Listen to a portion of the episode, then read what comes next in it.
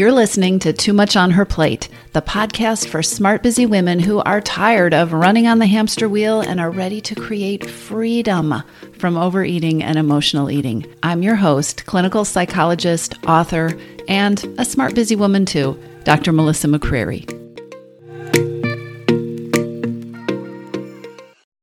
Hey, everybody, welcome back to the podcast, or welcome if this is your first episode. And if you're listening in real time, welcome to the new year. It is the first week in January as this episode is slated to be released. And it is the end of the year as I'm recording this. And I've been doing the thinking that a lot of us do about the last year and what happened and the year ahead. And I thought it might be useful to talk about a few things that I learned this year that really were cemented for me based on some experiences that I had.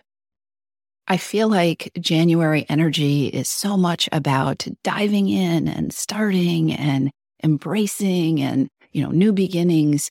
And one of the things that gets overlooked that is so valuable is learning from what you learned, incorporating what happened the year before. If you didn't get where you wanted to go, why was that? You know, what did you learn from the things that didn't go well?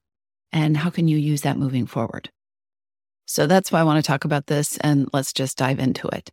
The first thing I learned last year, right at the beginning of the year, is that bare minimums are really important. What do I mean by that? So often we have a plan for what we're going to do, right? I'm going to eat a certain way, or I'm going to work out. This is going to be my workout plan, or I'm going to finish this project in this amount of time, or I am going to meditate every morning as a part of my morning routine, right? And then things go sideways. I had some huge challenges this last year. It was a good year, but it was also a really challenging year. And there were some periods where my plans fell apart. My schedule was completely up in the air. Everything was upside down. When stuff like this happens, I think it's not unusual. I'm not unusual that my first inclination is to kind of drop everything and focus on the situation that's in front of me. But what was happening was ongoing. And over time, I started realizing I can't sustain this. I need to take care of myself. I need to do some of these things that there isn't any time to do. I'm not getting outside. I'm not getting my runs in, which, if you know me at all, you know that running and walking outdoors is part of how I, I take care of my mental health. That wasn't happening. My morning routine that works so well for me had fallen apart and I wasn't feeling good. So, one of the things I came back to really early in the year was this idea of bare minimums. And it was realistically saying to myself, okay, the way you usually live your life is not going to happen right now. The way you usually do your workouts, the way your mornings usually go, these things are not going to happen right now. So it's important to look at the things that you need and establish some bare minimums.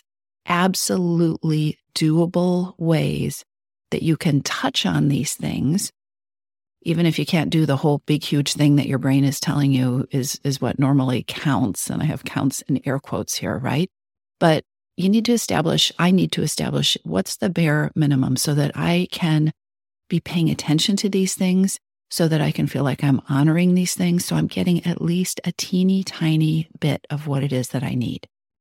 I'll give you some examples, but first I want to talk about why this idea of bare minimums was so important and helpful to me. Bare minimums, coming up with something that was absolutely doable that I could actually execute in this area that was important to me. And some of the things were rest and self care and checking in with myself and getting in some activity. Establishing a bare minimum, which was different from my usual minimum, allowed me to do the thing instead of feeling so overwhelmed by the thought of it that I couldn't even start. It allowed me to touch in with this area that was really important to me. So maybe I wasn't getting all the self care that I usually got, but I knew I was mm-hmm. paying attention to me.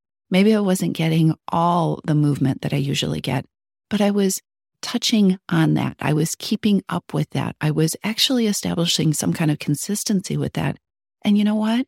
When you have things that are important to you, it feels good to know that you're showing up for yourself.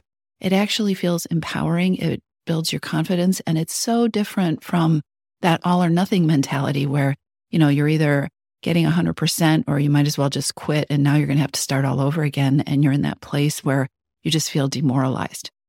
At the beginning of the year, I had a family member who had a serious health crisis, and I was the primary caretaker. So I was doing a lot of caretaking. And here's what some of my bare minimums looked like I was feeling like everything was swirling, and I was constantly reacting and, and taking care of business. And I was. And I knew I needed to get grounded.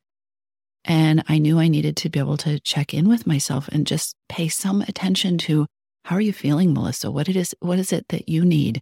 I needed to just breathe and come back into my body. And so one day I opened the refrigerator and I saw we had those little tangerines, the little mandarin oranges that they sell around the holidays, right? We had those in the refrigerator. And I thought, you know what? My bare minimum is going to be I'm going to eat one of those slowly every single day. That may sound silly to you, but you know what? I like the little tangerines. I can't do anything else while I'm eating the little tangerines because you get the stuff all over your fingers. You got to peel them and you got to take the the white stuff off. I forget what that's called around the outside of it, and you eat them piece by piece, right? And so what I had noticed was when I'm eating one of these little tangerines or clementines, I guess they're called, I am paying attention. I'm in my body. I'm actually, it's actually kind of like a mindful eating exercise. Also, I'm getting some fruit. I'm getting some produce, which, to be quite honest, during this time, I was just grabbing whatever was available. So, one of my bare minimums was I am going to eat a satsuma every single day. And while I ate it, I thought about, okay, this is this time where I'm paying attention to myself. And it mattered and it counted and it helped me feel like I wasn't in that all or nothing place. Another little bare minimum that I created that again may sound like the teeny tiniest little thing, and it was, but it made a big difference. Was this was a healthcare emergency? I was in medical settings and in the hospital. I was washing my hands a lot with that industrial soap that they have in healthcare settings, and my hands were dry. My cuticles were a mess. They just felt yucky. And I had this cuticle oil, and I, I thought one day and I thought, you know what? That's a bare minimum. And I decided, you know what? Every time I wash my hands, I can take an extra minute or two to put this cuticle oil on and rub it into my cuticles and pay attention to myself. Again, a teeny tiny thing, but every single mm. time I did it, I actually thought, wait, I can take some time for me. I'm doing something for me. And that ended up feeling really important. Another bare minimum that I set was Melissa, you got to get outside. You know yourself. You have to move your body, but you're not going to be able to do it the way that you usually do it. And I cut the size of my workout by less than a third. And I said, you know what? If you can just do this a few times a week instead of most days a week, that's wonderful. You get a gold star. And again, giving myself a bar that I could reach. And it wasn't a bar of like, you have to do these things. It was, these are the things that help you feel like you made such a big difference. First thing I learned last year bare minimums are so important, especially when your life goes sideways or especially if it feels like you just aren't making any progress. The second thing that I learned last year happened when I made a post in my private Facebook group. I run a private group on Facebook. If you don't know about it, you can just go to Facebook and search Freedom from Emotional Eating and Overeating, and you are welcome to join the group. Anyway, I made a post in the group about journaling and asking people how they journaled or whether they journaled or, or something like that. And I was so surprised to find out how many people hate journaling, don't journal, feel like journaling is a waste of time, aren't interested in journaling. Okay, you guys, journaling is an underrated secret weapon. Journaling is one of my favorite things. And I've been doing the work that I do for long enough to understand how people get stuck and how perfectionism can make you feel like I can't journal. I don't have anything to write. I'm no good at it. But journaling, you all, is a power tool. What I mean when I talk about journaling is sitting down with a pen and a notebook, doing it the old fashioned way, and just writing. No rules, just opening the book and writing whatever it is you feel like you need to write. For me, sometimes it's a list. Sometimes I write about what happened yesterday. Sometimes I just brain dump all the things that are swirling around in my head, which, by the way, is so valuable to give that swirling stuff a place to live that is not your brain. Journaling has helped me through all my most difficult times. Journaling has helped me get clear on things. Journaling has helped me script or or think through a difficult conversation that I want to have or I don't want to have, I'm afraid to have, or it's helped me understand a difficult relationship issue that happened earlier that has me kind of reeling.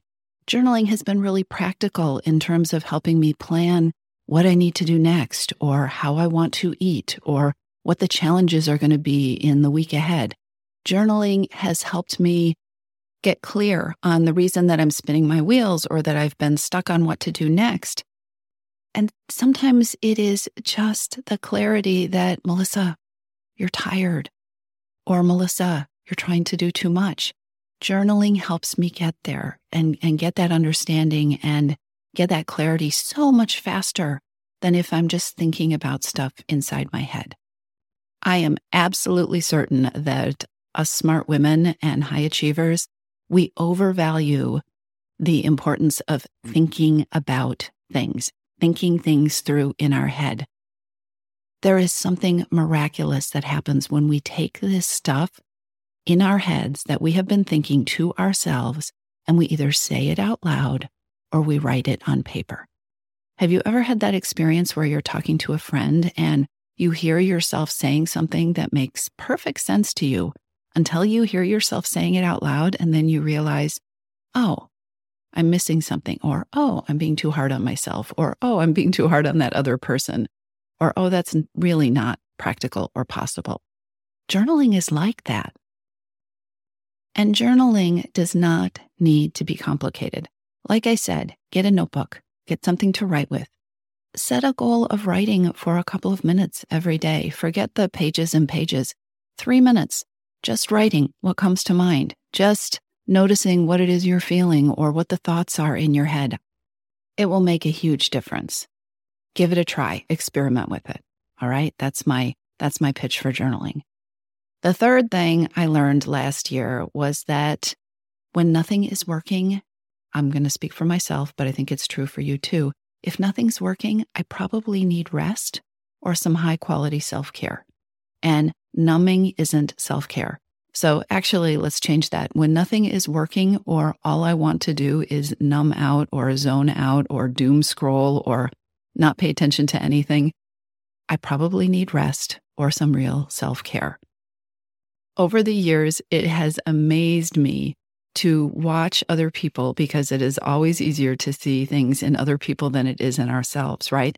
It has amazed me to watch the lengths that smart, busy women will go to to avoid the fact that they need rest and they need some self care or to deny it. How much eating happens at the end of the day because you're really just exhausted. You're really just done. You really just need to stop. You really need a break.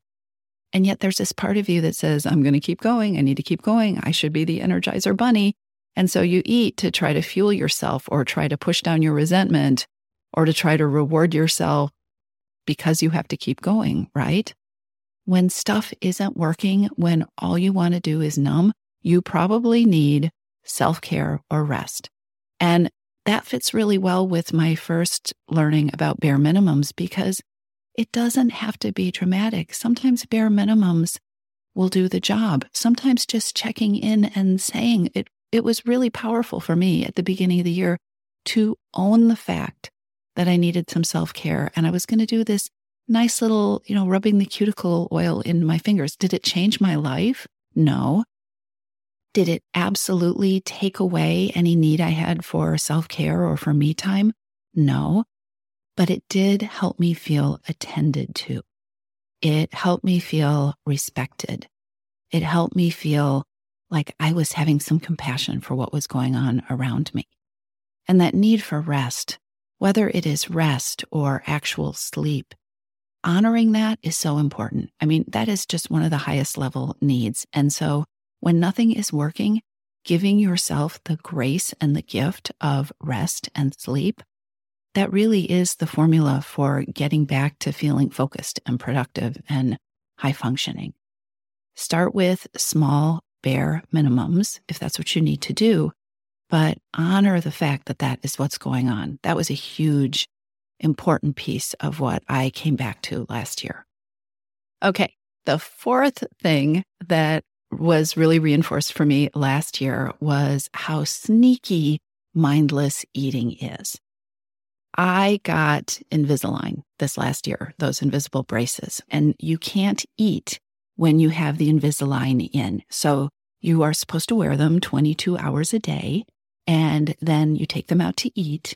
And every time you take them out to eat, you clean them, you brush your teeth, you've, you, you got to do the whole oral hygiene thing, and then you put them back in uh, very quickly. and that's how it works. Well, I knew when I got the, the braces that I am a snacker. I like to eat little meals. I'm not a three meal a day and that's it kind of person. But I have to admit, I was surprised by all the invisible snacking that I was doing. All the little grabbing things, or having one or two, or going to the cupboard and trying a little of this and trying a little of that.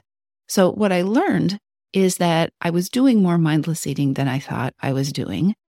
I like to snack, but also it turns out that I snack when it's not really what I want or need. And I do that more than I would have thought. If you had asked me at the beginning of last year, before I got the braces, I would have underrated the amount of times I was just eating something because it was there.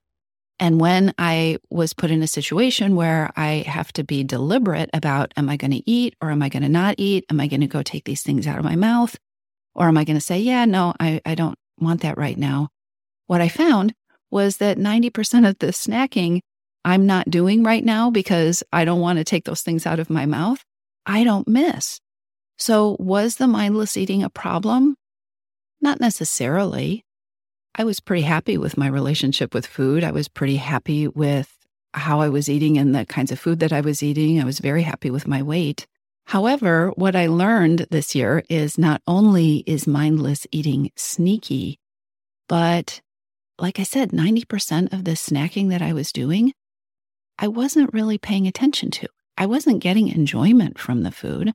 I didn't need the food. I don't miss the food when I'm not eating the food it was just mindless. It was a habit that I was using to fill time or kind of deal with a transition or maybe sometimes push down a feeling. Or most of the time, I think it was eating that was happening because I was in a place where I wasn't quite sure what to do next. And so I would go to the cupboard. I also realized that there is a whole category, I guess, of groceries that I don't buy anymore because I was just buying them for those kind of grabby kind of snacks. And I'm not doing that kind of grabby snacking. And so they just don't get eaten. When I have to take the time to take out my Invisalign trays and make a decision to eat, these aren't even really things that I want to eat. So interesting. So mindless eating is sneaky. The last thing that I want to tell you about that I learned this year is that the times that I most want to hide are the times that I usually need to connect or ask for help, or connect and ask for help.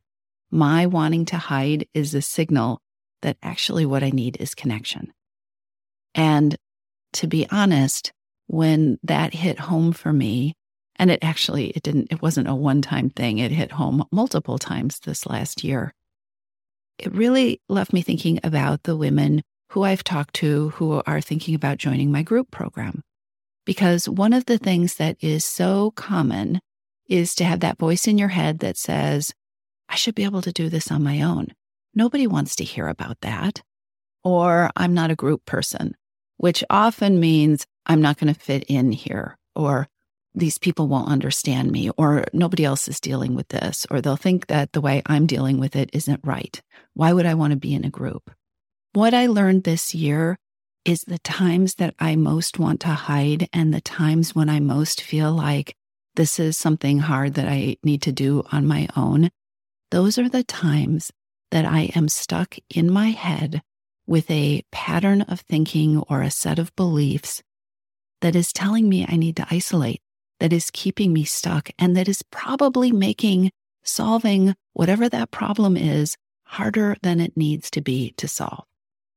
When we're thinking, when we are working out a problem inside our head, so much of the time, what we're doing is we're just going in circles. And every time we go through that same set of beliefs or the same set of this is what I have to do, we just get more entrenched in the idea that that is the only way to do it. And this year, I had some incredibly powerful experiences of talking things through with somebody who I trusted, who then was able to say, Huh, that's interesting. I see it like this.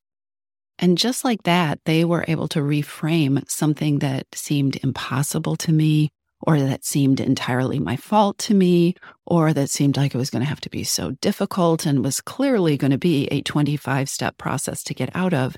And they were able to say, huh, you know what? I don't think so. Maybe I'm wrong, but it looks like maybe it could be like this instead of the way you're seeing it. Those kind of conversations changed so much for me this year. Those kind of conversations were so incredibly valuable for me this year. It's something that I get to witness over and over and over again on the coaching calls or our coaching meetings inside Your Missing Piece, my six month coaching program. Experience of feeling like what you are dealing with is so isolated, so unique to you, so overwhelming, and so unsolvable. Being able to dissolve that by talking it through out loud, by being able to get another perspective and let me tell you, if you've been stuck inside deprivation thinking, if you have been raised inside of diet culture, which is all of us, the idea that there's a different perspective, it can sound really good in theory, but when you are circling around ideas in your head, it can it can feel impossible to find. And I really think that is one of the values of being a part of a group or giving yourself permission to connect. I hope that sharing these things that I learned last year I hope that sharing this is helpful for you. I know it's helpful for me because also I learned these things last year, but some of these things I knew before, right? Some of these things I relearned last year, and some of these things I'm going to continue to relearn this year. Saying what I learned out loud, doing a review like this, reminding myself of what has worked is also something that was really helpful for me last year and will be really helpful for me this year. January has such an energy of doing. What are you going to do? How are you going to do it differently? What are you going to start? And I really want to encourage you before you jump into doing, take some time to think about what you already know. What have you learned? And what do you want to do with the learnings that you have accumulated because you are such a smart, incredible person? What do you want to do with those learnings in the year ahead? I'll talk to you soon. If you're ready to lose your overeating and emotional eating habits and you are ready to step into a relationship with food that fits you, one that doesn't rely on willpower and deprivation, then now is the time to join your missing piece. Enrollment is open and this is the perfect time to join me. Go to too much on her toomuchonherplate.com forward slash freedom or just click on the link in the show notes.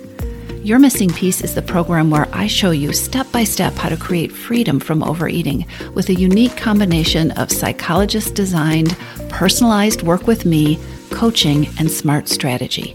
You'll learn how to reclaim your power, ditch the diets, and create results that are built to last. Check it all out at too much on her toomuchonherplate.com forward slash freedom, and I'll see you inside.